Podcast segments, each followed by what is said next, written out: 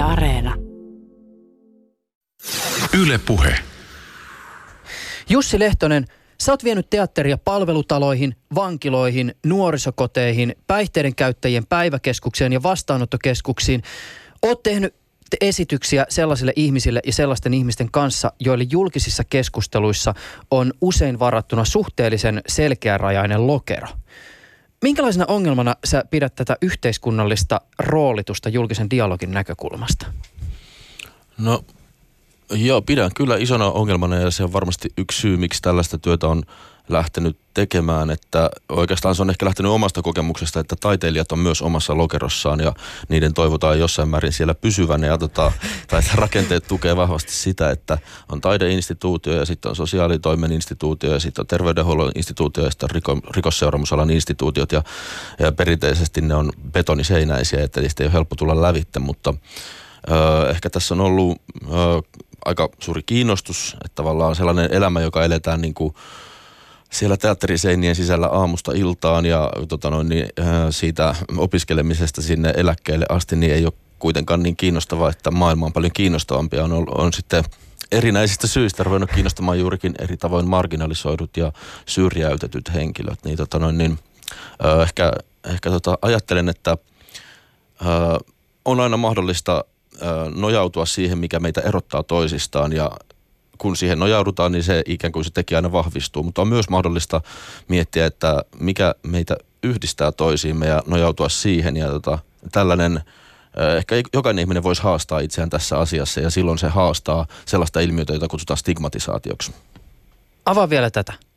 No esimerkiksi mä tein pitkän projektin, jossa teatteria tehtiin yhdessä vankilasta vapautuvien henkilöiden kanssa ja jossa projektissa mietittiin, että miksi vankilasta on niin vaikea vapautua, että statistiikkakin osoittaa, että sinne vain päädytään aina uudestaan ja uudestaan. Ja tota noin niin, Tämä projekti, jonka nimi oli Vapauden kauhu, lähti siitä, että, että olin ollut esiintymässä vankiloissa ja sitten kuunnellut vankien tarinoita siitä, miksi on niin pelottavaa, että jonain päivänä ei enää olisi vankilassa. Ja tämä tuntui jotenkin eri, erityisen kiinnostavalta aiheelta jotenkin yhteiskunnallisesti ja ihan niin kuin inhimillisestikin. Me kaikkihan laitostutaan tai me kaik, meidän kaikkien mieli on kovin addiktiivinen ja me voidaan päätyä erilaisiin vankiloihin ja olla siellä ja, ja pysyä. Tai sitten, no kuitenkin kysymys oli, että miksi ja että minkälaisiin haasteisiin ihminen törmää, kun se yrittää vapautua vankilasta. Ja, ja silloinhan mä niin kuin olin tekemisissä sellaisten henkilöiden kanssa, joilla, no monet tyypit, joiden kanssa ruvettiin tätä teatteria tekemään, jotka oli ollut vankilasta, jotka oli juuri pääsemässä ulos vankilasta, niin se laitoshistoria on tosi pitkä, että se on ehkä alkanut jo sieltä lastenkodista ja sitten nuorisokodista ja sitten nuorisovankila ja sitten aikuisvankila ja ehkä neljäkymppisiä ihmisiä ja mun ikäisiä ihmisiä, jotka on siitä, siitä iästänsä niin ollut niin tota, erilaisissa laitoksissa 30 vuotta tai 35 vuotta, tai niitä vuosia, jolloin ei ole ollut laitoksissa, on, on tosi vähän. Jolloin voi todeta, että mun elämä on ollut tosi erilaista. En ole elänyt laitoksissa ja että mulla on ollut aina näitä mahdollisuuksia, että noilla ihmisillä ei ehkä ole ollut mahdollisuuksia ja että tosiasiassa ihan ne arjen reitit niissä laitoksissa ja kun pääsee pois, niin useinhan se on se päihdetodellisuus, minkä kanssa eletään. Kuitenkin tämä on yksi oma todellisuutensa tässä yhteiskunnassa ja mä en ole tekemisissä sen kanssa, jos mä ja suurin osa meistä taiteilijoista ei läheisesti elä sen todellisuuden kanssa. Ja nyt sitten kun nämä todellisuudet rupeaa olemaan tekemisissä toistensa kanssa, siinä törmätään siihen kaikkeen, mikä meitä erottaa ja miksi me ollaan näissä eri kuplissa tai eri instituutioissa. Ja siitä tota noin, niin yhtäkkiä rupeaa huomaamaan, että kyllähän meillä on niin kuin monia ihan perusjuttuja, mitkä meitä yhdistää. Tai että mun elämä olisi ehkä voinut tuossa ja tuossa kohdassa mennä eri tavalla ja jos olisi mennyt, niin se olisi ehkä kumuloitunut ja mä voisin olla samassa tilanteessa, missä hän nyt on, mutta mä en oo. Ja tota, no sitten sen jälkeen ruvetaan se yhteinen alue rupeaa ehkä määrittymään sen taiteen kautta, koska tehdään yhteistä esitystä, joka tässä tapauksessa oli dokumenttiteatteriesitys, joka oli Kiasmateatterin näyttämällä vuonna 2015, niin sitten tavallaan se kysymys siitä taiteilijuudesta ja sen taiteen omistajuudesta tulee siihen vahvaksi ja, ja meitä yhdistää se, että me tehdään yhteistä taideteosta ja sen lisäksi meitä yhdistää monet muutkin asiat ja tavallaan se yhteinen alue rupeaa kasvamaan ja, ja silloinhan tietenkin me ollaan työkavereita ja, ja me jaetaan monia inhimillisiä kokemuksia ja se, siinä ehkä sitten rupeaa huomaamaan, että, ei me, että ehkä se on aika, se on myös on faktoja, jotka meitä erottaa toisista. Esimerkiksi en hyväksy kaikkia sun näkemyksiä, kun jo, monilla saattaa olla tosi äärimmäisiä ja katsantokantoja vaikka koskien maahanmuuttajia tai jotain, ja että mä oon tosi eri mieltä sun kanssa, mutta monista asioista mä oon myös samaa mieltä, ja kun sitä, se yhteinen tekeminen on tässä ehkä se avain, että se taiteen kautta kohtaaminen mahdollistaa yllättävän tasavertaisia, tasavertaisia kohtaamisia sellaisten ihmisten välillä, jotka ei lähtökohtaisesti ole tasavertaisia, niin tota, ää, en tiedä vastasinko sun kysymykseen, mutta että tässä esimerkiksi tässä tapauksessa niin, niin ää, on, on huomannut, että – se on sosiaalinen konstruktio myös aina se stigma ja erilaisilla sosiaalisilla ja ehkä taiteellisilla keinoilla voidaan sitä kyseenalaista ja yhtäkkiä se katoaa ja, tai menettää hetkellisesti merkityksen. Ja sellainen hetki, jolloin stigma menettää merkityksensä, se on hieno hetki. Usein siinä rupeaa niin kuin, sellaista elämänvoimaa vapautumaan, niin kuin, että yhtäkkiä tajuaa, että tuo ihminen, joka on tuon stigman vanki, niin sillä on paljon kompetenssia ja nyt se kompetenssi rupeaa virtaamaan johonkin ja kohtaa tämän maailman. Niin se on aina todella hieno hetki. Että, että jos tämmöisiä pystyttäisiin saamaan aikaiseksi enemmän tässä yhteiskunnassa, niin jotkut sellaiset, mitä pidetään varmana, vaikka että syrjäytymiskehitystä ei voi pysäyttää, niin yhtäkkiä huomattaisiin, että no hetkinen aika pienillä asioilla tämän suunnan voi kyllä kääntää. Jussi Lehtonen vastasi tässä meikäläisen kysymykseen sekä ehkä myös kuulen, kuuntelijankin kysymykseen siitä, että mikä tulee olemaan tämän keskustelun ydin. Jussi Lehtonen on siis näyttelijä ja ohjaaja, kansallisteatterin kiertojen näyttämön taiteellinen suunnittelija, opettaja ja teatteritaiteen tohtori. Tässä näitä lokeroita. Työssään ja tutkimuksessaan Lehtonen on haastanut perinteisen esiintyjä katsoja asetelman ja vienyt teatteria pois teatterin seinien sisäpuolelta. Tänään keskustelemme Lehtosen kanssa muun muassa siitä, mitä tapahtuu, kun taiteilija astuu ulos instituution suojista. Puhutaan teatterin yhteiskunnallisesta potentiaalista tässä ajassa sekä myös parisena näyttämösopimuksesta. Aiheessa keskusteluun ovat myös yhteiskunnalliset lokerot, näyttelijä shamanina sekä emansipaatio. Katsotaan, miten käy ja mitä ehditään. Tänään on 19. päivä syyskuuta 2018. Ylepuheessa Juuso Pekkinen naurattaa. tai jotenkin tää tehokas ja tehokkaasti sä ilmensit monimutkaisena. Ja sitten toi musiikki tai toi tunnari tuohon tuli tällaisena, se oli oikein hieno. Kiitos. Ja hienoa, että oot täällä tänään. Kiitos, kiitos, hauska olla. Hei, äh, tota, oot sä seurannut tätä ihmisroskakeskustelua? Mä sen verran kertaan tätä nyt, koska joku ihminen saattaa kuunnella tätä viikkojen, kuukausien tai kenties vuosien päästä tätä ohjelmaa, niin ollaan samalla about mestalla siellä kartalla. Kaikki lähti liikenteeseen Riikka Moilasen Oulun kaupunginvaltuustossa alkoholisteista käyttämästä ihmisroskasanasta. Moilainen sai potkut Pihlajalinna Oulu Oyn toimitusjohtajan paikalta, mutta tämä ihmisroskasana löytyy myös tänä aamun Hesarista. Lehti on haastatellut termiin lehtijutun kuvassa yhdistettyä koditonta Markku Moilasta sekä samassa yhteydessä selvitellyt päihdeongelmaisen mahdollisuutta hoitoon tämä on nyt tämä kuva.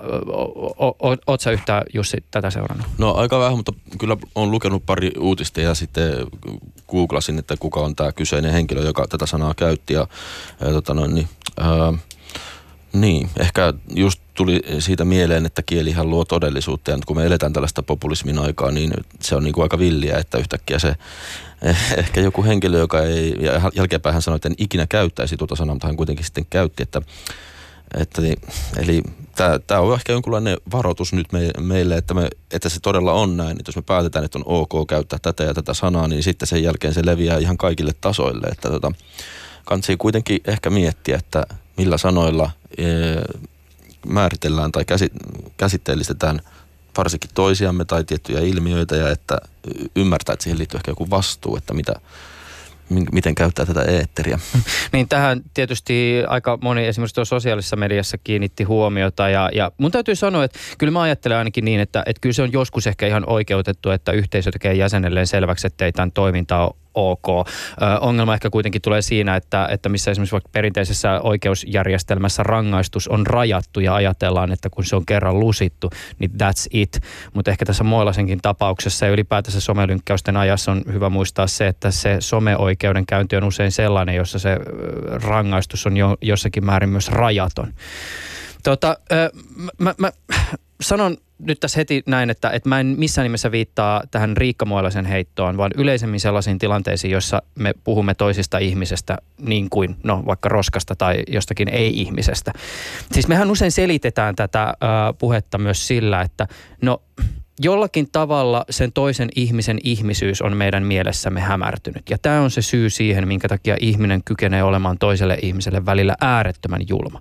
Ja tämä tulee vastaan jatkuvasti tämä argumentti. Siis jos me puhutaan vaikka jostain naisvihasta, niin silloin puhutaan usein siitä, koska et, et, et ne ihmiset, jotka, jotka tuottavat naisvihaa, niin eivät näe naisia ikään kuin ihmisenä. Naiset on esineellistetty.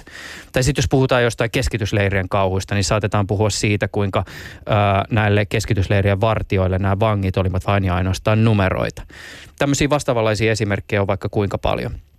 Mä kuuntelin eilen ö, yhdysvaltalaisen Paul Bloomin haastattelua. Kyseessä on psykologi Yalein yliopistosta, ö, palkittu tutkija, kirjoittaa psykologiasta myös kansantajuisia artikkeleita muun muassa semmoisiin lehtiin kuin New Yorker ja New, Yorker, äh, New York Times.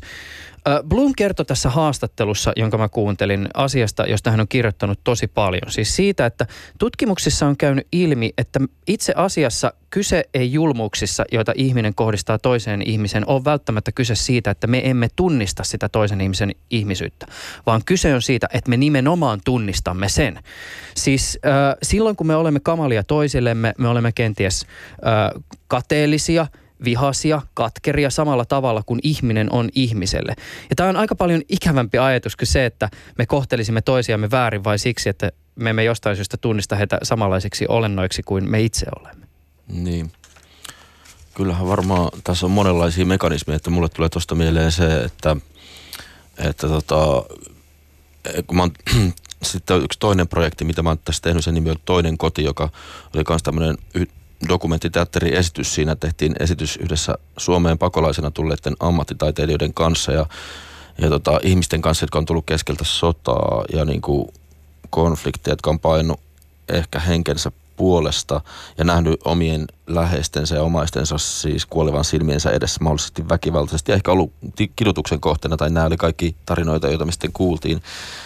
Niin tota, että tavallaan siitä mulle tulee mieleen tämmöinen, että se kuolema ja väkivalta ja siis sota on niin kuin lähempänä meidän jokapäiväistä elämää niin kuin ehkä koskaan sen takia, että paljon, meidän keskuudessa on paljon ihmisiä, jotka kantaa sitä mukanaan ja jo, jo, se on heissä. Ja me kyllä kaikki tiedetään se. Kaikki, jotka on, tietää, lukee uutisia tai kuuntelee tai kaikki me tiedetään, että minkälaisia konflikteja on maailmassa. Ja sitten ne on täällä niiden ihmisten muodossa, jotka on sitten painon niitä konflikteja niin että tavallaan sitten onhan se myös eräänlainen torjunta tai silleen, että on helppo vihata sitä kuolemaa ja kidutusta ja väkivaltaa ja niin, että jollain tapaa se, jollain tapaa se tota, pelko öö, niin voi yhtäkkiä tulla ulos vihana.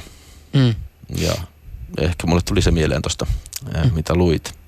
Tämä toinen kotiprojekti, niin eikö tämä jotenkin, jos tätä pistää jonkinlaiseen tätäkin lokeroon, niin tämä on niin tämmöistä dokumentti, dokumenttiteatteria. Ja samoin se Vapauden kauhu oli dokumenttiteatteri. Niin, niin siinä oli aiheena vankilasta vapautuminen ja sitä käsiteltiin yhdessä ihmisten kanssa, jotka on kokenut sen. Ja tässä toinen kotiesityksessä se oli dokumenttiteatteria, joka jossa kerrottiin pakolaisena Suomen tulleiden ammattitaiteilijoiden tarinoita ja näyttämällä oli siis kaksi, irakilais, kaksi irakilaista näyttelijää, yksi irakilainen laulaja ja yksi iranilainen rap-artisti.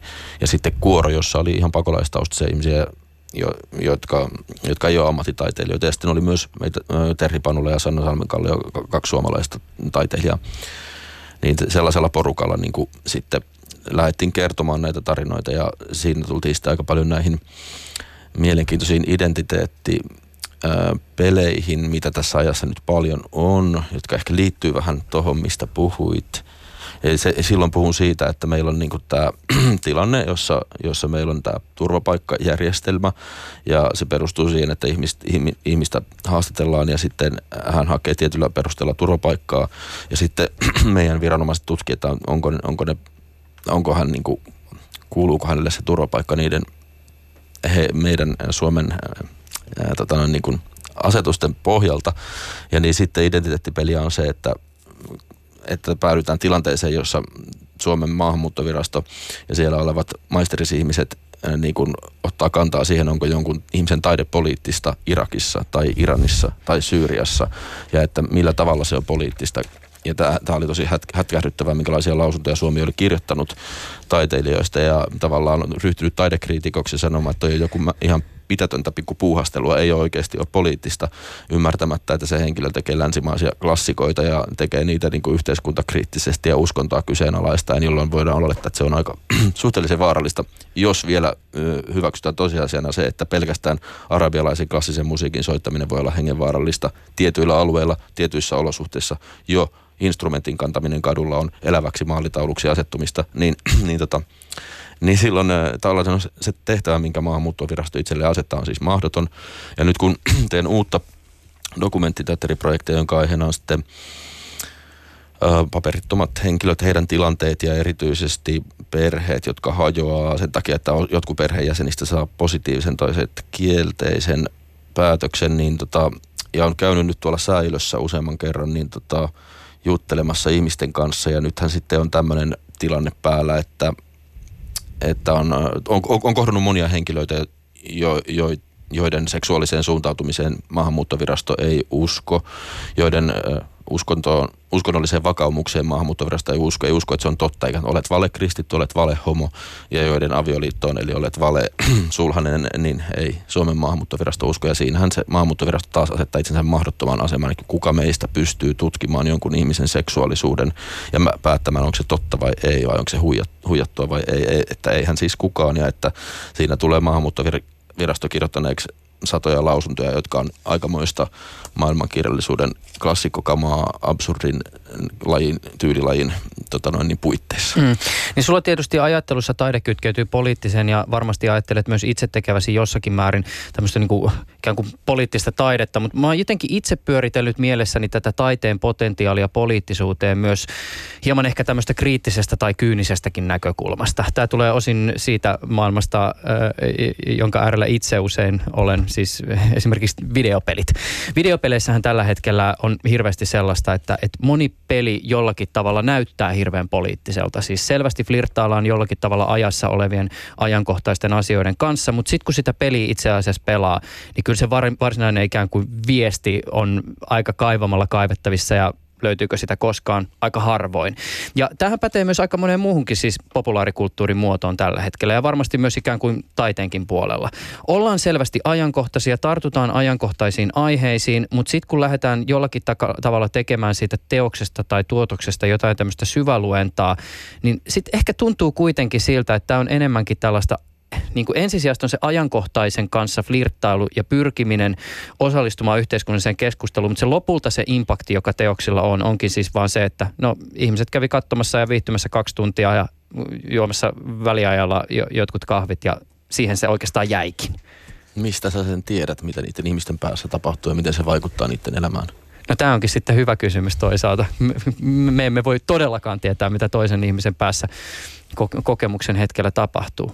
Mutta saako kiinni tästä ajatuksesta siis siitä, että, että ajassa on paljon sellaista, joka näyttää ajankohtaiselta, mutta joka sitten lopulta ikään kuin ehkä ei olekaan sitä, miltä se näyttää? No, on, ole, on varmasti on onnistuneempia ja vähemmän onnistuneempia taideteoksia, että, ää, ja että se, että aina ottaa riskin, kun lähtee taideteosta tekemään, että se saattaa, siitä saattaa tulla nerokas tai sitten ei niin nerokas. Jos et ota sitä riskiä koskaan, et päädy nerokkaaseen taideteokseen, eli jotenkin noista, mitä tuossa puhuit, niin en vetäisi sitä johtopäätöstä, että, että tota, no okei, ei enää tehdä näitä yhteiskunnallisia puheenvuoroja, niitä pitää tehdä ja ne ei aina ole niin teräviä ja skarppeja tai se taideteos, mikä siitä syntyy, niin ei sitten aina ole joltain esteettisiltä ominaisuuksiltaan niin fantastinen, mutta äh, tärkeää on pitää tärkeää on pitää mieli vireenä ja silmät auki ja, ja mun mielestä te, taiteella ja myös teatterilla ja eri taidelajeilla on, on tärkeä rooli siinä, että ne kommentoi sitä, mitä maailmassa tapahtuu ja kyseenalaistaa sellaisia varmana pidettyjä totuuksia ja yrittää avata vaihtoehtoisia näkökulmia. Ja, tota noin, niin, eli en ole ehkä ihan samaa mieltä. Toisaalta helposti asiat banalisoituu, helposti asiat muuttuu populistisiksi, koska se on vahva tendenssi tässä ajassa, niin, niin kuin mä sanoin, kieli luo todellisuutta ja, ja niin kuin helposti laidasta tai laidasta ruvetaan menee ylitte, mutta että niin tota, en silti lähtisi sanomaan, että hillitkääs nyt ja ruvetkaa tekemään vaan jotain sellaisia ihan niin kuin semmoisia tota no niin, sellaisia taideteoksia, joiden yhteys, yhteiskuntaan on mahdollisimman etäinen. Just näin. Ja tässä nyt tietysti ehkä, ehkä jonkinlaisia yleistyksiä toimittaja saattoi tehdä, mutta ainakin reaktio oli mielenkiintoinen. Okei, okay, okei. Okay. mutta tota, hei, siis äh, mä, mä tuossa alussa jo kävin näitä sun ti- titteleitä läpi, mutta että jos vielä voisit hieman jotenkin omin sanoin kerrata sitä, että mikä teatterimies Jussi Lehtonen on. Ja ehkä myös vielä ikään kuin sillä ajatuksella, että kuuntelija saa otetta myös ö, sun ikään kuin ajattelusta siinä vaiheessa, kun käydään abstraktimmin läpi tätä esimerkiksi sun väitöskirjan sisältöä? Okei. Okay. No mä oon valmistunut näyttelijäksi teatterikorkeakoulusta vuonna 1999 ja sitten vuonna 2002 uh, mut on kiinnitetty kansallisteatterin näyttelijäksi ja on edelleen kansallisteatterin näyttelijä, mutta vuonna 2010 ryhdyin sen lisäksi vetämään kiertuen näyttämöä ja kiertuen näyttämö on kansallisteatterin viides näyttämö suuren näyttämön pienen Villensaunan ja omapohjan lisäksi, mutta se ei, sisä, se ei sijaitse Rautatientorin varrella olevassa rakennuksessa, vaan se sijaitsee sitten öö, erilaisten hoitolaitosten ja vankiloiden olohuoneissa. Eli kiertuen näyttämön ensisijainen tehtävä on viedä korkeatasoisia teatteriesityksiä keskelle terveydenhuollon ja sosiaalitoimen yksiköiden, vankiloiden sekä vastaanottokeskusten arkea. Ja me viedään sieltä kansallisteatterista noin sata esitystä vuodessa, joskus vähän enemmän, joskus vähän vähemmän näihin olosuhteisiin. Meillä on kahdeksan esityksen repertuaari, jotka on enimmäkseen yhden, kahden tai kolmen näyttelijän esityksiä ja, ja, ja sellaisia, joita on helppo liikutella ja esittää myös pienissä tiloissa. Ja meillä on teatterillisempia esityksiä, jotkut on enemmän musiikkiin painottuvia, toiset runouteen, tanssiin, sirkukseen. Me yritetään tehdä monenlaista ajatuksella, että ne ihmiset, jotka elää pysy, enemmän tai vähemmän pysyvästi erilaisissa suljetuissa laitoksissa, että me huole, yritetään huolehtia heidän kulttuurisista oikeuksista ja ajatellaan, että kansallisteatteri on myös heidän teatteria ja tota, että, että tietynlaisissa olosuhteissa ihminen on vähän niin kuin deprivaatiossa eli eristyksissä ja silloin niin kuin, sillä taiteella voi olla myös erityinen merkitys. Ja että nämä esitykset on ihan sellaisia esityksiä, että voisi esittää myös teatterin näyttämölle ja niitä esitetäänkin myös ihan julkisesti, mutta että ne on ehkä mietitty silleen, että sen esityksen yleisökontakti on, on semmoinen, että, että, sen esity, että se että se jollain tapaa, siihen liittyy myös tietty kohtaamisen elementti niiden ihmisten kanssa, että se esiintyy ehkä ymmärtää, että hän on nyt mennyt jonkun kotiin esiintymään ja he ei ole ostanut lippua ja tavallaan se lähestymisen ele niihin katsojiin on, on toisenlainen kuin siinä tilanteessa, että katsoja on ostanut lipun ja ollaan pimennetyssä katsomossa. Nyt ei olla pimennetyssä, ollaan olohuoneessa ja katsojien elämä tulee erityisellä tavalla osaksi esitystä ja me kannustetaan meidän esiintyjiä pitämään aina loppukeskustelu niin, että viimeinen sana saattaa jäädä sitten niille katsojille ja esitys on ehkä koko naisvaltainen juttu, joka oikeastaan alkaa siitä, kun ne taiteilijat astuu sinne suljetun laitoksen todellisuuteen ja päättyy, kun, sit, kun he tulee sieltä ulos. Että tavallaan se niiden ihmisten taiteilijuus ja oma ihan ihmisyys on aika isossa roolissa sen lisäksi, että on ehkä joku fiktiivinen roolihenkilö tai, tai tota noin, niin taideteos, jota tulkitaan. tämä on, on kiertoa näyttämän ykköstehtävä. Kakkostehtävä on tehdä näitä näitä tällaisia yhteisöllisesti suuntautuneita dokumenttiteatteriesityksiä, jotka tuo kansallisteatterin näyttämölle eri tavoin syrjäytettyjen ja marginalisoitujen ihmisten tarinoita ja tilanteita. Ja niissä projekteissa, joista nyt on jo mainittu Vapauden kauhi ja toinen koti, ideana on osallistua yhteiskunnalliseen keskusteluun koskien näitä marginalisoituja henkilöitä, heidän asioitaan Suomessa esimerkiksi tai maailmassa. Öö, eli tämä on tämä kertonäyttämä, mitä mä mitä mä kansallisteatterissa pyöritän ja jossa jonka projekteissa toimin sitten ohjaajana joskus, joskus näyttelijänä ja joissain hankkeissa on vaan takapiruna mun mun tota työnkuva on tosi lavea. Me tehdään paljon yhteistyötä erilaisten järjestöjen kanssa, että tavallaan tämä näiden instituutioiden välinen rajanylitys, ja nyt puhun siis taideinstituutiosta, Suomen kansallisteatteri ja vaikka, vaikka tota rikosseuraamuslaitoksesta, eli kun me toimitaan sekä teatterissa että vankilassa, niin tavallaan ne järjestöt on usein tässä sellaisia, joita kiinnostaa tämä rajanylitys. Meillä on aika hieno järjestökenttä Suomessa ja että mun työkuva on tosi lavea, että, että liikun tässä, tässä yhteiskunnassa. Ja tässä kaupungissa ja tässä maassa aika, aika laidasta laitaan. Hei sellainen kysymys muuten liittyen näihin, kun näitä esityksiä on useampi. Siinä vaiheessa, ja, ja tietysti mä ymmärrän, että, että varmasti prosessit on erilaisia, mutta että jos mennään esiintymään esimerkiksi niin kuin johonkin vankilaan, niin kuka tyypillisesti on päättänyt sen, mikä esitys siellä esitetään? Hmm. No tota, hirveän hyvä kysymys. Ja vankilat on yksi tapaus ja kaikissa eri laitostyypeissä on omat juttunsa, mutta et vankilassa, siis menee meidän, meidän tapauksessa yleensä kyllä näin, että me ei hirveästi markkinoida meidän toimintaa. Meillä ei ole sellaista markkinointikoneistoa. Pikemmin se menee niin, että me siis täällä kiertoen näyttämällä me kutsutaan sisäisesti sitä esityspankiksi. Se tarkoittaa, että meillä on ne 7-8 esitystä, joiden tekijät on jotka on esityksiä, jotka me ollaan nähty ja todettu, nämä on hyviä esityksiä ja näissä on, näiden vieminen voisi olla hyvä idea erilaisiin hoitolaitoksia vankiloihin.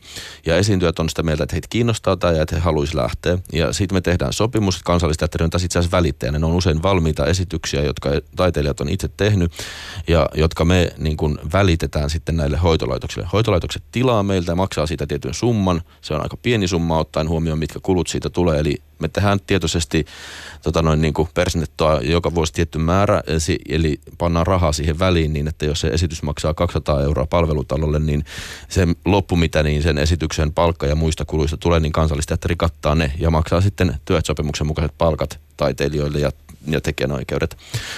Ja, tota noin, niin, Öö... Joo, tästä tuli vaan siis kysymyksessä ihan siis mieleen se, koska jo sit ikään kuin se asetelma, että katsoja ei osta niin, esityksen lippua niin, ja meillä... sitä valintaa siitä, että mitä hän menee katsomaan. No niin, niin, eli se meidän repertuari on mun käsissä, että mä oon valinnut ne esitykset ja mä, niin kuin mä sanoin, mä toivon, että siellä olisi erilaisia taiteen mm. lajeja edustettuna. Kyllä mä katsotaan niiden esitysten tematiikkaakin, että olisiko ne kiinnostavia, mutta kun tosiasia on, että vaikka palvelutaloissa asuu ihan kaikenlaisia ihmisiä, niin että mä yrit, mä, mun ajatus on enemmänkin, että sen pitäisi olla samalla tasolla kuin muut kansallisteatterin esitykset, eli ne ei ole välttämättä että ne on esityksiä, jotka on, voi olla viihdyttäviä, mutta ehkä enemmän niissä yritetään vähän niin kuin asettaa myös jotain haastetta. Että mm. mä ajattelen, että se on vaikka palvelutalossa asuvien ihmisten kunnioittamista, että sinne viedään esityksiä, jotka ei ole valmiiksi pureste, pureskeltuja, jotka, joista jotkut tykkää ja toiset ei, ja ne saattaa herättää äärimmäisiäkin tunteita ja se myös vihaa ja joku inhoa ja toinen rakastaa. Ja toivoisin, että juuri tämmöinen tilanne toteutuisi myös siellä, koska se on teatterin tehtävä herättää voimakkaita tunteita ja on kiinnostavaa, kun joku tykkää ja toinen ei, ja siitä ehkä syntyy keskustelua.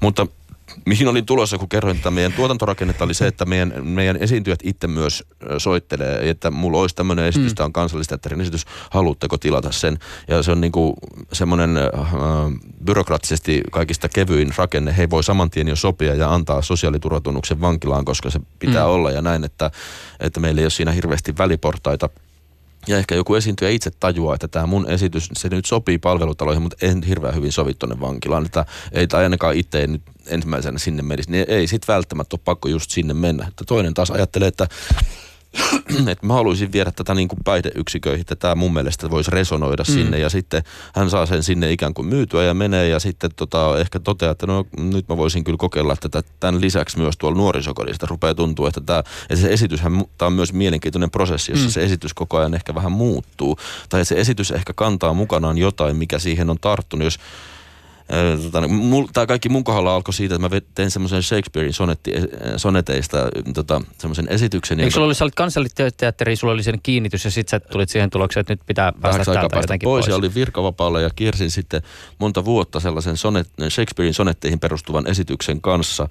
Ja, tota noin, niin, ja se oli kyllä mielenkiintoinen kokemus, tuli 200 kertaa esitettyä ja että tavallaan tämä, että jos on nä- esiintyjällä on tietty esitys, jota se esittää tänä päivänä dementoituneille, dementoituneille henkilöille, jotka asuu dementia-osastolla ja huomaa, että tässä hän tosi vahvasti resonoi tämä menetyksen teema tässä mm. mun esityksessä. Ja sitten seuraavana päivänä menee vankilaan ja huomaa, että no tästähän nyt nousee ihan tosi vahvasti esiin tämä mustasukkaisuuden teema.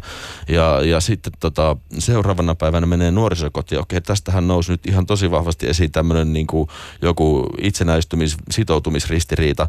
Ja tota, tästä esityksestä ja että jotain sieltä vankilasta ehkä tarttu siihen esitykseen, mikä sitten vieraili siellä kehitysvammayksikössä tai siellä dementiakodissa. Tavallaan, että se esitys on semmoinen oma eliönsä, joka sitten ehkä äh, siihen tarttuu myös jotain siitä porukasta, minkä se on kohdannut edellisenä päivänä ja sitten se taas elää eteenpäin. Että tavallaan siinä, ja mun mielestä voisi olla niin kuin ajatuksena, että taiteessa ja näyttelijyydessä voisi olla tietynlainen kysymyksen, kysymysmerkin omaisuus tavallaan, että se, se, se on paitsi väite, niin se on myös kysymysmerkki ja se kysymysmerkki voi reagoida siihen, miten se, esiintyä, miten se esitys tulee katsotuksi. Mitäs tota, siis, äh, okei, okay, tämä on tämä konkretian taso. Esimerkiksi siinä sun väitöskirjassa sä käsittelet paljon tietysti näiden myös siis konkreettisten esitysten kautta tätä kysymystä teatterin katsojan ja esiintyjän tästä perinteisestä asetelmasta ja sitten sen haastamisesta. Sun väitöskirjan keskiössä oli muun muassa sellaiset aiheet kuin yleisökontakti ja yleisön rooli esityksessä. Voisitko hieman niin avata tätä ajattelua? Siis, ja ehkä lähtien liikenteeseen siitä, miten tämä sun ajattelu asemoituu tähän perinteiseen katsoja suhteeseen. Joo, no tässä väitöskirjassa on taustalla sellainen kuin yleisökontaktikurssi. Eli kun mä olin tehnyt juuri tämän esityskiertueen, josta kerroin, kun esitin näitä Shakespearein sonetteja, ja te, tai siitä oli tehty tämmöinen kokonaisvaltainen näyttämöteos, niin sen oman kokemukseni jälkeen tota, päädyin siitä jatko-opiskelijaksi ja tein tämän tutkimussuunnitelman, ja mun ideana oli, että että ne, ne kokemukset, mitä mulla oli tullut ja joista olin kirjoittanut samassa valossa kirjan, että, että tota, mä niin ehdotin teatterikorkeakoulun äh, näyttelijäkoulutukselle, että mä pitäisin sellaisen kurssin, jossa mä tavallaan testaan, että jos opiskelijat tekee omia esityksiä ja esittää niitä viisi kertaa, kerran vankilassa, kerran vanhainkodissa, kerran päihdeyksikössä, kerran kehitysvammaisten asumisyksikössä ja kerran nuorisokodissa, eli tilan, paikoissa, joissa ihmiset on hyvin erilaisissa elämäntilanteissa. Että jos opiskelijat tekee oman esityksen ja kokeilee niiden esittämistä kaikissa näissä paikoissa, miten se esitys muuttuu, miten se esiintyjyys muuttuu ja tuleeko opiskelijoille samantyyppisiä havaintoja, mitä mulle tuli, kun mä esitin sitä Shakespearein sonetteihin perustuvaa esitystä. Ja sitten lopulta sain sen idean läpi ja tota, sain pitää tämän yleisökontaktikurssin. Ja tota, ja sitten keräsin siitä aineiston ja haastattelin opiskelijoita aina, kun he oli esiintynyt näissä erilaisissa hoitolaitoksissa ja vankiloissa. Ja, öö, ja tota, tästä, tässä, tässä sitten tota, kiinnitin ehkä huomiota tiettyihin juttuihin. Ja että kyllähän se niinku keskeinen kysymyksen asettelu tai eroavaisuus on siinä, että kun esiinnytään teatterissa – niin siellä on erittäin vahva konventio, katsomon konventio ja näyttämön konventio. Ja länsimaisessa teatterissa katsomo pimennetään esityksen ajaksi ja näyttämö eri tavoin valaistaan voimakkaasti esityksen aikana, joka aiheuttaa sen, että näyttämöltä ei kovin hyvin näe katsomoon. Se on enemmänkin semmoinen pimeä massa. Se tietenkin riippuu ja on erilaisia versioita, mutta niin kuin näin isossa mielessä. Ja taas tässä... Lopputaputusten aikana huomaa, jos siellä on ollut joku. ja kyllä. Okei. Okay. Kyynikko iski. tota noin, niin näinkin joskus ja joskus siellä satapäinen yleisö hurraa, mutta se on melko kasvoton. Ja että hyvin vähän me näyttelijät tiedämme siitä, mitä katsojien päässä liikkuu ja että hyvin harvoin tulee mitään kovin suoraa tai henkilökohtaista palautetta. Ja nyt tässä tilanteessa, missä esitys viedään ihmisten koteihin ja vielä näissä hoitolaitoksissa asuvien ihmisten koteihin, niin sitä palautettahan tulee tosi paljon. Katsomo ei ole pimennetty, samat loistoputket yleensä palaa sekä katsomon että näyttämön yllä. Näyttämö on rakennettu olohuoneeseen, keittiön, on siirretty tietyt arjen elementit, jotka yleensä on aina samoilla paikoillaan, on rakennettu katsomo näyttämö. Esitys tapahtuu kotona. Ja, tota, ja näyttelijälle tulee valtava määrä tietoa niiden katsojien elämäntilanteesta lyhyessä ajassa. Jos se kiertue tarkoittaa, että mä yleensä nyt olen todennut, että on hyvä idea mennä kahta tuntia aikaisemmin paikalle, koska on tärkeää tutustua ihmisiin. Nyt ollaan tosiaan heidän kotona, he ei ole ostanut lippua.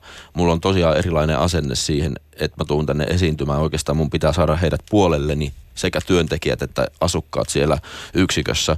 Ja alkaa tutustumisvaihe, jossa mun on ehkä syytä laittaa oma itteni peliin. Mä oon tämän niminen henkilö ja tämän takia mä oon täällä, kuka sä oot ja kiinnostaisiko sua tulla katsomaan esitystä, jos tänne tähän laitettaisiin tähän teidän olohuoneeseen, että mitä sä ajattelet. Ja, ja siitä syntyy tiettyjä keskusteluja ja siitä tavallaan alkaa se ehkä se neuvottelu siitä näyttämösopimuksesta, jota sanaa käy, käytit myös tietyllä tapaa. Mutta tota, mutta tässä tosiaan tärkeä se, myös se henkilökunta ja että joku on päättänyt hallinnon puolella, että tämä voidaan toteuttaa ja että kyllähän siinä niin kuin, tietynlaista tota, no, niin kuin valtaa yksilöiden taidemaun ylitse käyttää ennen kaikkea palvelutalon johtaja, koska suurin osa hoitolaitoksista Suomessa on ikäihmisten hoitolaitoksia, joissa palvelutalon johtaja ja hänen taidemakunsa kyllä määrittelee niiden eh, siellä asuvien ihmisten mahdollisuudet toteuttaa kulttuurisia ihmisoikeuksiaan, jossa, jossa taas lähtökohtana on, että kaikilla on erilainen taidemaku.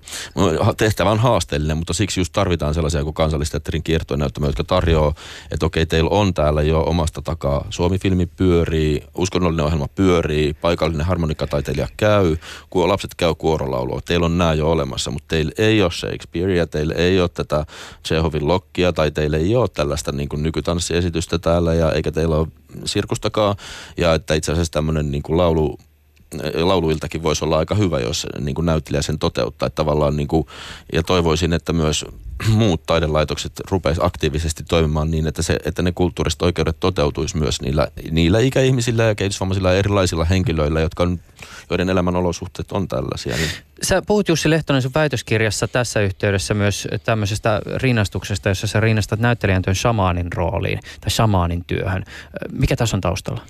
No ähm, ehkä semmoiset niin, että mikä on näyttelijän tehtävä yhteisössä. Että se ehkä, että mä oon sitä paljon miettinyt, että just tällaisessa, tällaisessa laitostuneessa, institutionalisoituneessa yhteiskunnassa, niin se, se asia hämärtyy, että just pimennetty katsomo ja kirkkaasti valaistu näyttämö, niin se on aika etäinen se kontakti, jolloin näyttelijä voi päätyä sellaiseen kriisiin, että se miettii, että miksi mä muuten oikeastaan teen tätä.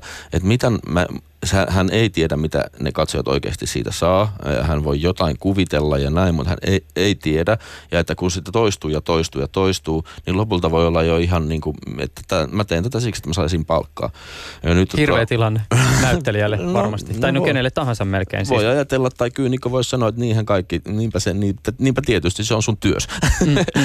mutta kuitenkin äh, siinä on kysymys rituaalista ja siinä on kysymys tietyistä tavoitteista ja ehkä, ehkä jostain, mm, no miksi meillä on taideinstituutio ja on meille aika hienokin sellainen teatteriverkosto syntynyt, että on ehkä joskus 60-luvulla erityisesti havahduttu siihen, että, että se on tärkeä osa meidän kulttuuria ja sivistystä, että täällä on tällaisia mahdollisuuksia ja niiden kanssa eletään, mutta että toinen puoli on siitä, että että tavallaan se intimiteetin suoja, mikä siellä pimenetyskatsomossa on, ja tämä etäisyys, tämä konventio, joka on myös, että pimenetyssä katsomossa yksilö, yksilö voi kokea voimakkaita tunteita, ja vieressä on täysin vieras henkilö, hänkin kokee voimakkaita tunteita, ja tavallaan niin kuin tällaisissa laboratorio-olosuhteissa eletään tätä tunneelämää, mm. kun taas shamaani on oman yhteisönsä niin kuin psykomentaalisen tasapainon ylläpitäjä, joka tekee sen rituaalin, joka myös on esitys sen takia, että saavutettaisiin tiettyjä yhteisöllisiä päämääriä, vaikka että ongelma on, että, että, tota, että lohi ei nouse enää jokeen ja nyt samani menee kysymään ää, tota noin, niin, tuon puoleisesta tietoa esi-isiltä, jotka on ehkä kokenut saman tilanteen, että miten tähän, tähän voitaisiin vaikuttaa tai että jollain ihmisellä on joku sairaus ja yhteisöllisesti ruvetaan miettimään, miten tähän voitaisiin kiinnittää huomiota. Ja niin tota, ehkä tämä näyttelijä, joka menee sinne hoitolaitoksen olohuoneeseen ja jo heti kohtaa ne ihmiset, jotka sanoo, että kun mä oon kertonut, että mä esitän tätä Shakespeare-esitystä, tämän aihe on tämä on ra- rakkauden menetys. Ja he rupeaa heti kertomaan, minä juuri menetin mieheni ja mm. hän kuoli ja oli, olin hänen omaishoitajansa ja nyt olen täällä ja lapseni eivät käy minua tapaamassa.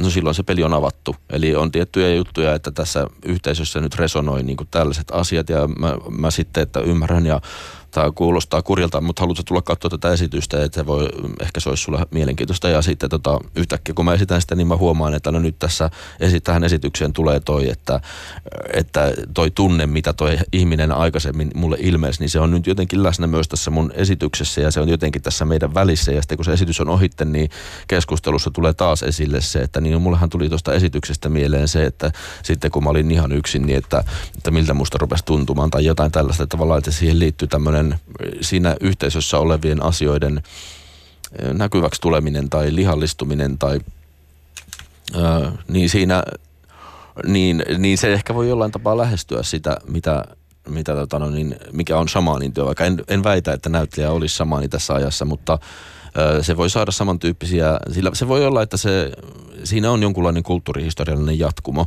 ja että – että se yleisökontaktin käsite, niin kuin minkälaista mä oon tutkinut, niin oikeastaan niin kuin siitä ei hirveästi ole kirjoitettu, mutta shamanismin tutkimuksen kohdalla siitä on kirjoitettu. Ja ehkä tämä oli mulle se, koska kuitenkin teen pitkään väitöskirjaa ja etsin niin kuin, mitä on aiemmin kirjoitettu nä- yleisökon, näyttelijän yleisökontaktista ylipäätään ja erityisesti tällaisissa olosuhteissa esiintyvän näyttelijän yleisökontaktista niin paljon löytänyt, mutta sitten yhtäkkiä luin Anna-Leena Siikalan väitöskirjaa 70-luvulta ja huomasin, että siellä on niinku käsitteellistetty tätä asiaa, mistä nyt on oikeastaan kysymys ja se oli shamanismin kontekstissa. Mm. Että oikeastaan tämä oli tämä linkki. Mm. Se on kiinnostavaa tietysti, että miten tämmöisessä esityksessä, mitä tapahtuu tämän yleisö, siis äh, näyttämösopimuksen näkökulmasta, siis kärjistäen ymmärrän sen äh, semmoisena diilinä, jonka katsoja tekee esityjän kanssa se, että me istutaan täällä pimeässä nyt ja uskotaan, että, että siellä lavalla, jos joku väittää olevansa murhamies, niin olisi ikään kuin oikeasti murhamies. Mm. Mutta että sitten jos tähän tulee tämä yleisökontakti ja vuorovaikutuksen kysymys, niin se sopimus onkin, mä en tiedä, onko se sitten enemmän semmoinen, tota, onko se sitten niinku lyhyempi, että siinä on vain kaksi kappaletta vai onko se enemmän semmoinen Twitterin käyttäjä, että sopimus sen jälkeen, joka, jossa tavallaan se on huomattavasti monimutkaisempi rakennelma. Hmm. No ainakin se on orgaaninen, sanotaan näin. No mä en ole syvällä Twitterin maailmassa, niin mä en osaa tuohon kommentoida. Mutta... Ei sitä ei varmaan lukenut kukaan sitä käyttäjää, että on mutta... Okei. Okay. tota noin, niin, tästä tulee kyllä kovin monia asioita mieleen, että siinä näkyy, tulee näkyväksi myös tietynlaisia valtarakenteita ja että okei okay, siinä on se näyttelijä ja se mitä se on tuonut siihen tilanteeseen, silloin siinä on sen näyttelijän suhde niihin katsojiin niin katsojien suhde siihen näyttelijään, mutta sitten siinä usein tällaisessa rituaalissa, mikä nyt on teatteriesitys hoitolaitoksen olohuoneessa, niin tulee tosi vahvasti näkyväksi myös niiden katsojien keskinäiset suhteet. Ja sitten tota, siellä on, mä aina toivon ja oletan, että siellä on myös työntekijöitä paikalla, niiden työntekijöiden ja niiden asukkaiden väliset suhteet. Ja niin tota, se voi olla tosi mielenkiintoista ja tavallaan se neuvottelu tietynlaisesta näyttämösopimuksesta tosiaan jatkuu koko sen esitystilanteen ajan. Ja että myös kyse on vaikka esiintymisestä, jos, jos esiinnytään vaikka kehitysvammaisten asumisyksikössä tai, tai muistisairaiden, niin, niin se faktan ja fiktion välinen raja on myös toisenlainen kuin jossain muualla. Mm. Ja tota, et tulee mieleen vaikka just nämä tota noin, niin, kehitysvammaiset henkilöt, joiden todellisuus on sitä, että kun kun he on kehitysvammaisia ja heidän mahdollisuudet toimia yhteiskunnassa on toisenlaiset, niin he elää niin kuin sellaisen tietynlaisen ohjaamisen objekteina. Eli on kehitysvammaiset ohjaaja niissä yksiköissä työskenteleviä henkilöitä, jotka ohjaa sitä kehitysvammaisten er- elämää ja arkea. Et jos menen kauppaan, niin menen ohjaajan kanssa ja ohjaaja ohjaa sitä, miten ollaan kaupassa tai kirjastossa tai teatterissa. Ja nyt se toteutuu myös tässä esitystilanteessa, eli tavallaan niin kuin ihan automaattisesti se tämä työnkuva on sellainen, että siinä ohjataan sitä, että näin tämä, näin tämä mm. hoituu, että ei tässä sen ihmeempää. Ja sitten tavallaan niin ollaan tilanteessa, missä on teatteriesitys, missä on katsojat, jotka on kehitysvammaisen yksikön kehitysvammaisia henkilöitä, jotka asuu jo siellä yhteisössä ja sitten näitä työntekijöitä. Sitten ne työntekijät tavallaan esittää niille toisille katsojille sitä, miten katsotaan ja ohjaa pienillä eleillä, että jo, ei, tässä ei kuulu puhua, nyt kuuluu olla hiljaa ja nyt, ja, e, e, nyt ei tässä naureta, vaan tämä ei ollut hauska juttu. Että tavallaan joku siinä esitystilanteessa ohjeilee sitä, miten siihen pitäisi suhtautua ja myös he toisilleen. Että se on tosi mielenkiintoista esiintyjälle katsoa, kun vaikka siinä Shakespeare-esityksessä heittäydyin yhtäkkiä lattialle makaamaan ja sitten e, kehitysvammaiset henkilöt heti kääntyy katsomaan taaksepäin sitä ohjaajaa, että hetkinen, että jos mä heittäydyn täällä makaamaan lattialle, niin sä sanot, että täällä heittäydy, se ei kuulu, niin ei ole hyvä tehdä. Ja miksi toi nyt sai sen tehdä? Ja niin koko ajan kääntyy se pää sinne ohjaajaan, että toi, toi näyttelijä tekee täällä koko ajan juttuja, mitä meitä on kielletty tekemästä. Ja sä et mitenkään puutu tähän, niin kuin siis, että mikä tämä juttu on. Tai sitten, että toisilleen, että sitten kun se teatteritilanne on käynnissä, niin oli vaikka tämmöinen kaksi kehitysvammaista henkilöä siinä eturivissä, niin tota, sitten siinä esityksessä tapahtui jotain hauskaa, niin kuin on niin kuin tämmöinen koominen hetki, niin sitten se toinen katsoo sitä toista katsoja huutaa sille, että naura!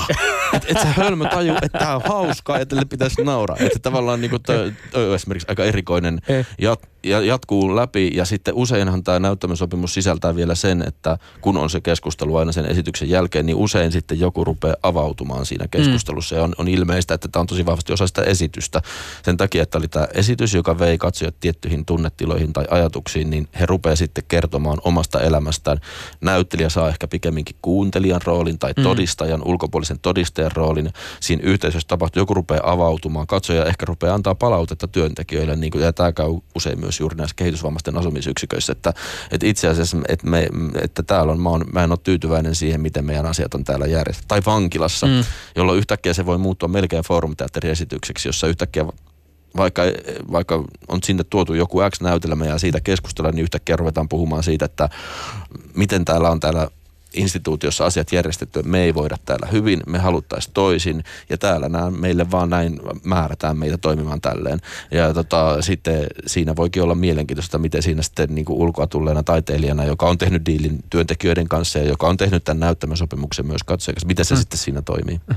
Hei, tämä näyttämösopimuksen, näyttämösopimuksen tematiikka on seurannut mua tässä viime aikoina kiinnostavalla tavalla. Mulla oli viikko sitten ohjelmassa vieraana jääkiekkovalmentaja Risto Dufva ohjelmassa tarkoituksena oli avata lätkää sellaiselle ihmiselle, joka ei näe jääkiekossa yhtään mitään. Ja yritin kovasti Duffalta kysellä sitä, että no onko siinä niin jääkiekon lajipiirteissä jotain sellaista, jonka näkeminen jollakin tavalla tekisi siitä kokemuksesta kiinnostavan. Mistä se oikein tulee se, että joku on niin tunteessa siinä mukana. Ja, ja Duffa lähti lähestymään tätä kysymystä jotenkin tällä tavoin, että, että ammattijääkiekossa – on kyse ihmisille tarinan tuottamisesta.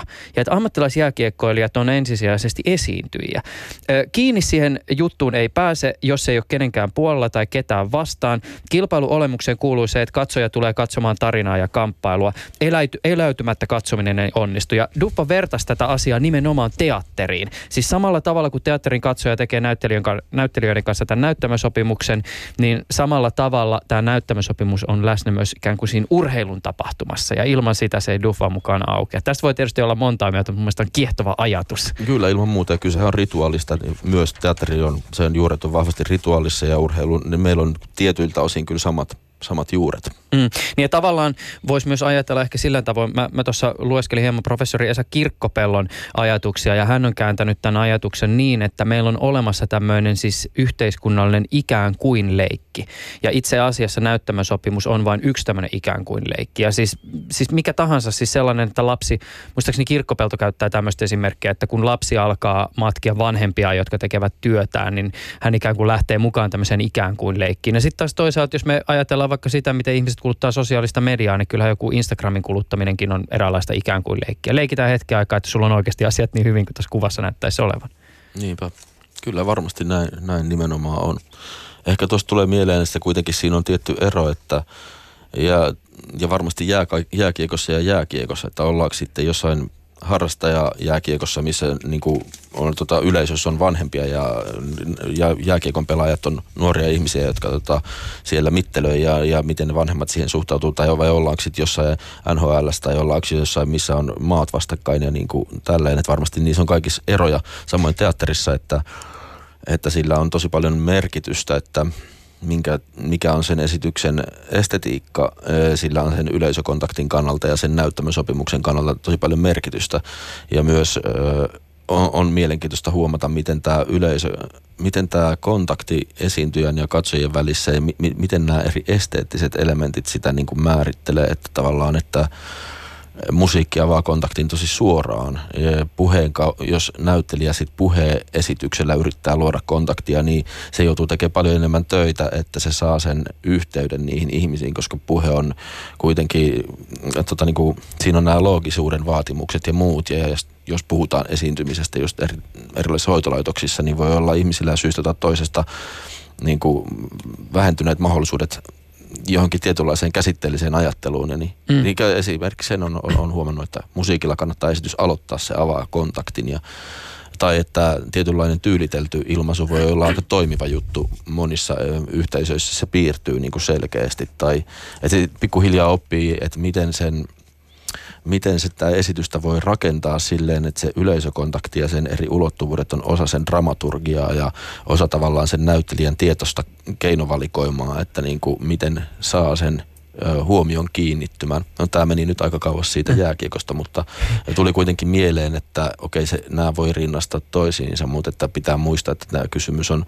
ihmisestä, jolla on tuhansien vuosien tai meidän kulttuuri on, kulttuurissa on valtavasti kerrostumia ja tavallaan se yleisökontaktin kulttuurihistoria on valtava ja, ja, se, tota, ja ne ei voi juontaa juurensa samoista rituaaleista, mutta meillä on hirmu rikas todellisuus, jossa, jossa tota, noin, niin kuin, nämä nämä tota, kohtaamiset voi, voi tota, värittyä niin monista erilaisista, sanotaanko estetiikoista tai sellaisista, että on tosi eri juttu naamioteatterin kautta aiheuttaa kohtaaminen hoitolaitoksissa asuvien ihmisten kautta kuin, kuin vaikka, vaikka tota noin niin, runonlausunnan, että – Mm.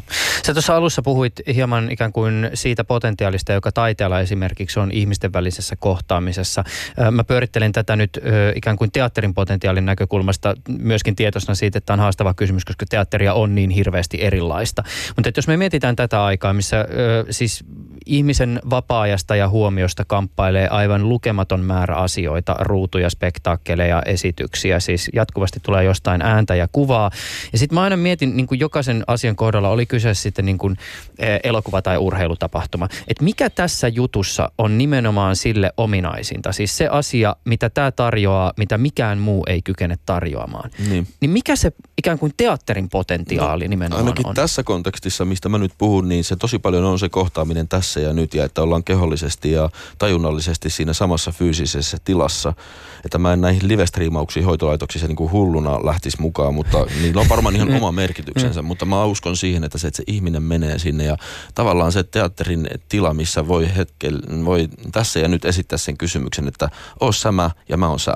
Tai öö, mil, mä, mä asetun sun aseman, kun teatterissa on loputon mahdollisuus asettua toisen ihmisen asemaan kehollisesti, öö, rytmi, hengitys, läsnäolon tapa, että ikään kuin me muututaan toisiksemme. Ah, siinä on jotain sellaista, mitä ehkä ei pysty saamaan monessa muussa mediassa aikaiseksi. Ja se tapahtuu tässä ja nyt. Yhtäkkiä tapahtuu siirtymä niin kuin minun ja sinun välillä, minuuden ja sinuuden, minuuden ja toiseuden välillä. Niin kuin tapahtuu yhtäkkiä liikahdus. Tavallaan ne mun rajat ei ole ihan just ne, mitkä ne oli ennen tätä tapahtumaa enää. Jotain tapahtuu ja maailma näyttää vähän eriltä. Tämä on jotain sellaista, mikä on minusta teatterin vahvuus. Ja tavallaan tässä tullaan siihen, mun väitöskirjan nimi on Elämäntunto, että tavallaan mä ajattelen, että se esitys voi myös siepata sen katsomon elämäntunnon yhdeksi ominaisuudekseen, jonka kautta se operoija toimii. Ja tämä on mun mielestä myös aika ainutlaatuista teatterille, mutta kyllä se myös toimii tanssissa ja musiikissa ja niin kuin eri asioissa. Ehkä teatterissa on se erityislaatu, että se tapahtuu monella tasolla, että koska teatteri on monitaiteinen taide, niin on myös sen takia, että siinä on ehkä puheen ja semantiikan taso ja niin kuin voi olla ihan semmoinen tiedonkin taso tai näin siirtyy tällaisia asioita, mutta siinä on se kehollisuus, siinä on se liike, siinä on se ääni, sitten siinä on se tila ja tilan vaikutus, tilan muuntuminen niin kuin ehkä joksikin illusionariseksi tilaksi. Mm. ja niin. jos se on oikeasti hoitolaitoksen olohuone. Ja nyt se yhtäkkiä, kaikki onkin mennyt si, si, siitä yhtäkkiä jonnekin, niin kuin minne se esitys on vienyt, vaikka, vaikka Veronaan, niin sitten me ollaankin siellä ja siellä tikittää siellä Veronassa se hoitolaitoksen kello ja ne hoitolaitoksen loisteputket siellä tota, valaisee, mutta silti kaikki on siellä. Se on jotain valtavan kiinnostavaa. Se on jotain, mitä vaan tapahtuu meidän välillä nyt ja nyt me ollaan. Se on joku meidän yhteinen konstruktio tässä ja nyt. Mm. Sä mainitsit myös tuosta illuusion luomisesta. Mikko Bredenberg on viime vuonna tarkastetussa väitöskirjassaan pohtinut tätä niin kuin kirkkopellon ajatusta, tämmöistä niin kuin näyttämöllisestä ajattelutavasta, jossa näyttämö katoaa korottaen katsojalle muuta kuin itseään. Siis jollakin tavalla muu ympärillä sumenee ja me nähdään ne ikään kuin tyypit, jotka siellä on ja tapahtuu tätä kohtaamista ja mahdollisesti tunteen siirtoa. Bredenberg kirjoittaa äh, tota, prosessoiden kirkkopellon ajatusta näistä ikään kuin leikeistä ja näyttämöllisestä tarkastelutavasta. Kun kohdistan katseeni johonkin tiettyyn kohteeseen, katseeni tarkentuu kohteen Katseessani tarkentuneen kohteen ympäristö alkaa tietyllä tavalla sumentua ja vetäytyä. Kaikki edessäni näyttäytyvä näyttämöllinen ilmeneminen omaksuu tämän katseen ominaisuuden. Yhdeltä osaltaan välillinen liike, yhdeltä osaltaan näyttämölliseen ilmenemiseen liittyvä, liittyy tietty pumppaavuus, laajenemisen ja vetäytymisen välinen liike. Ja, ja ja jollakin tavalla mä ymmärrän tämän ajatuksen, jota tässä yritetään tavoitella. Mutta mä oon pohtinut myös siis sitä, että meillähän on myös toisenlaisiakin siis katseita, jotka jossakin tavalla ehkä mun mielestä jopa haastaa tämän teatterin vaatiman tavan katsoa. Siis uskalla väittää, että se katse, jota vaikkapa ruudut meiltä vaatii, on jollakin tavalla jopa siis luonnollisempi kuin teatterin edellyttämä katselmastapa. Siis ruutujen maailmat näyttää heti todellisilta, niiden katseleminen ei edellytä mitään semmoista sen ihmeellisempää tapaa olla sen asian äärellä. Tämä on ehkä tota, ajatus, josta, jo, jo, jota on myös niin kuin helppo haastaa, mutta ehkä mä itse tarkastelen tätä kysymystä myös sitä kautta, että kun nyt ollaan puhuttu paljon esimerkiksi tämmöistä niin kuin tietynlaisen niin kuin siis lukutaidon katoamisesta. Ihmiset ei osaa enää lukea välttämättä kirjaa, hiljentyä sen äärelle ja tästä ollaan syytetty esimerkiksi näitä ruutuja. Niin voisiko meillä jossain vaiheessa olla edessä sellainen tilanne, missä ikään kuin se teatterin vaatima ö, omin tapa katsoa tulisi jollakin tavalla haastetuksi? Varmasti ja on hyväkin, että se tulee koko ajan haastetuksi, sen on syytä tulla haastetuksi, mutta mä arvelen, että teatteri on tosi moninaista ja se, siinä on myös sen elinvoima, että, tota, että tota, jollain tapaa se ehkä siinä on myös hel, ehkä helppo ajatella, että voi palata aina sinne rituaalin suuntaan ja se rituaali on usein kuitenkin aika syvällä meissä. Mä en usko, että se niin kuin on hirveän uhattuna mä, ja näet että rituaaleja tietysti on kamalan monia, mutta että ehkä sellainen rituaali, mikä tapahtuu ihmisten välisesti on aika vahva piirre meissä. En usko, että tulee katoamaan niin pitkään kuin ihminen syntyy siten kuin syntyy, eli riippuvaisena toisista henkilöistä, että ehkä mä en niin lähtisi tähän sota, sotaan mukaan. Okei, okay, hyvä. Tota, äh, mm, Jussi Lehtonen, tässä on niin sata asiaa, mitkä on mielessä, mutta meillä alkaa aika loppua, niin vaikea tässä vaiheessa koittaa heittää eteen jokin tällainen tota, niin sanottu ly- lyhyempi ärsyke. Sen verran voisin vielä kysyä näistä kiertueen näyttämön esityksistä. Nä, minkälaisen tulevaisuuden se kiertueen näyttämölle tällä hetkellä näet? Olisiko tätä vielä ikään kuin potentiaalia, joka nimenomaan siihen sisältyy jollakin tavalla mahdollista laajentaa? No ihan varmasti ja, ja sellaisia hyviä uutisia onkin tullut, että, että Tampereelle ehkä perustetaan omaa vastaavanlaista Aa, juttua, että niin kuin okay. eri instituutiot Suomesta meidän kansallisteatterin ei tarvitsisi kiertää koko maata, vaan että eri kaupunge, kaupunkien julkisesti rahoitetut taidelaitokset saisi ihan omaehtoisesti ryhtyä laajentamaan toimintansa niin, että näissä, eri, näissä hoitolaitoksissa ja vankiloissa asuvat ihmiset pääsisivät osalliseksi siitä. Myös festivaalien olisi hyvä miettiä strategiansa silleen, että ne ulottuu myös niille henkilöille, jotka ei voi sinne tulla. Että kun, kun, kun nekin saavat sitä julkista rahaa tai säätiörahaa, niin tota, että sellaista hyvää tietoa tästä asiasta, mutta että tavallaan tämä kansallisteatterin kiertuen näyttämisen se nimikin on hieman harhaanjohtava. Se on oikea nimi sille toiminnalle, kun me todella mennään näihin yhteiskunnan keskiöstä, jossa kansallisteatteri sijaitsee tänne yhteiskunnan marginaaleihin, joissa hoitolaitokset ja vankilat sijaitsee.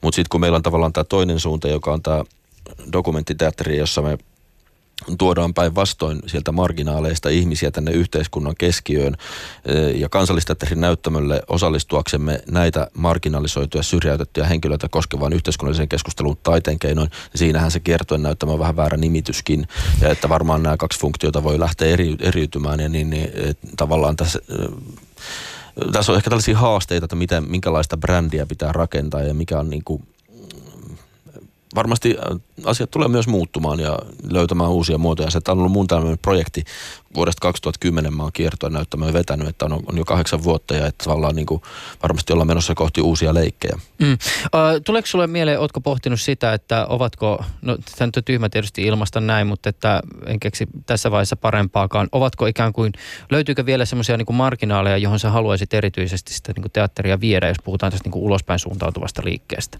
Niin.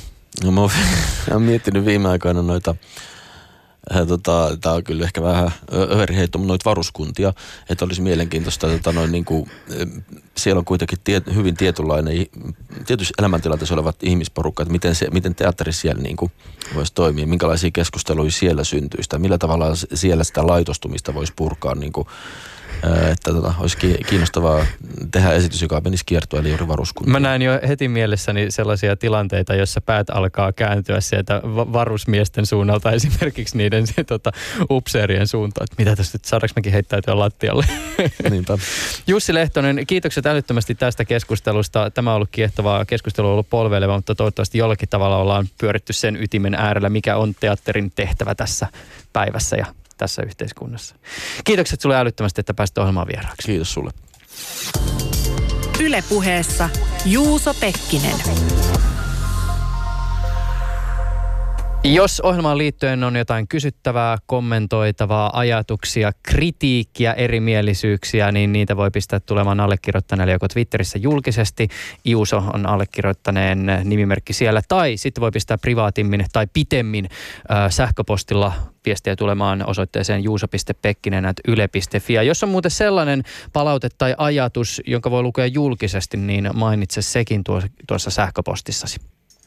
Ensi kertaan.